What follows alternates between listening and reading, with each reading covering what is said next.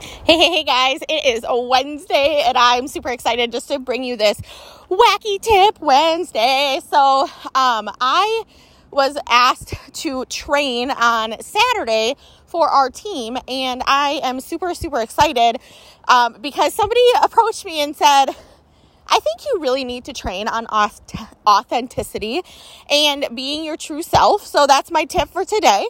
And I want you guys to look at what brings you joy, what brings you passion, what brings you all of the happy things in your world. So if it is something that makes you smile and makes you happy, that is when you are performing in your true authentic self, and when you have to feel like you are being pulled or you're being pushed towards some area that you don't feel comfortable in, then you are not operating in your full authentic self. So I want to bring you back is when I started in this profession and in this community, I felt like I had to follow an industry standard. I felt like I needed to follow doing cooking lives. I thought I needed to follow all these other things, and come to find out that that's not where my passion zone was. That's not where I was fulfilling my heart place. And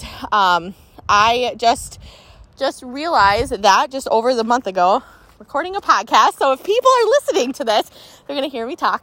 So but we're just walking, and so if you guys hear me being breathy or whatever, that is what's happening on this. So just to keep this short and sweet is that when I started cooking on live, I realized that I wasn't in my heart zone. It was more of a forced effort, and when you do things authentically, it's not forced. You literally just are radiating the happiness that you are having by doing those things. So think about those things, and that is it. So if you guys screenshot this, put it in your stories, I would love you. You can tag me on Instagram, and we will talk to you guys tomorrow.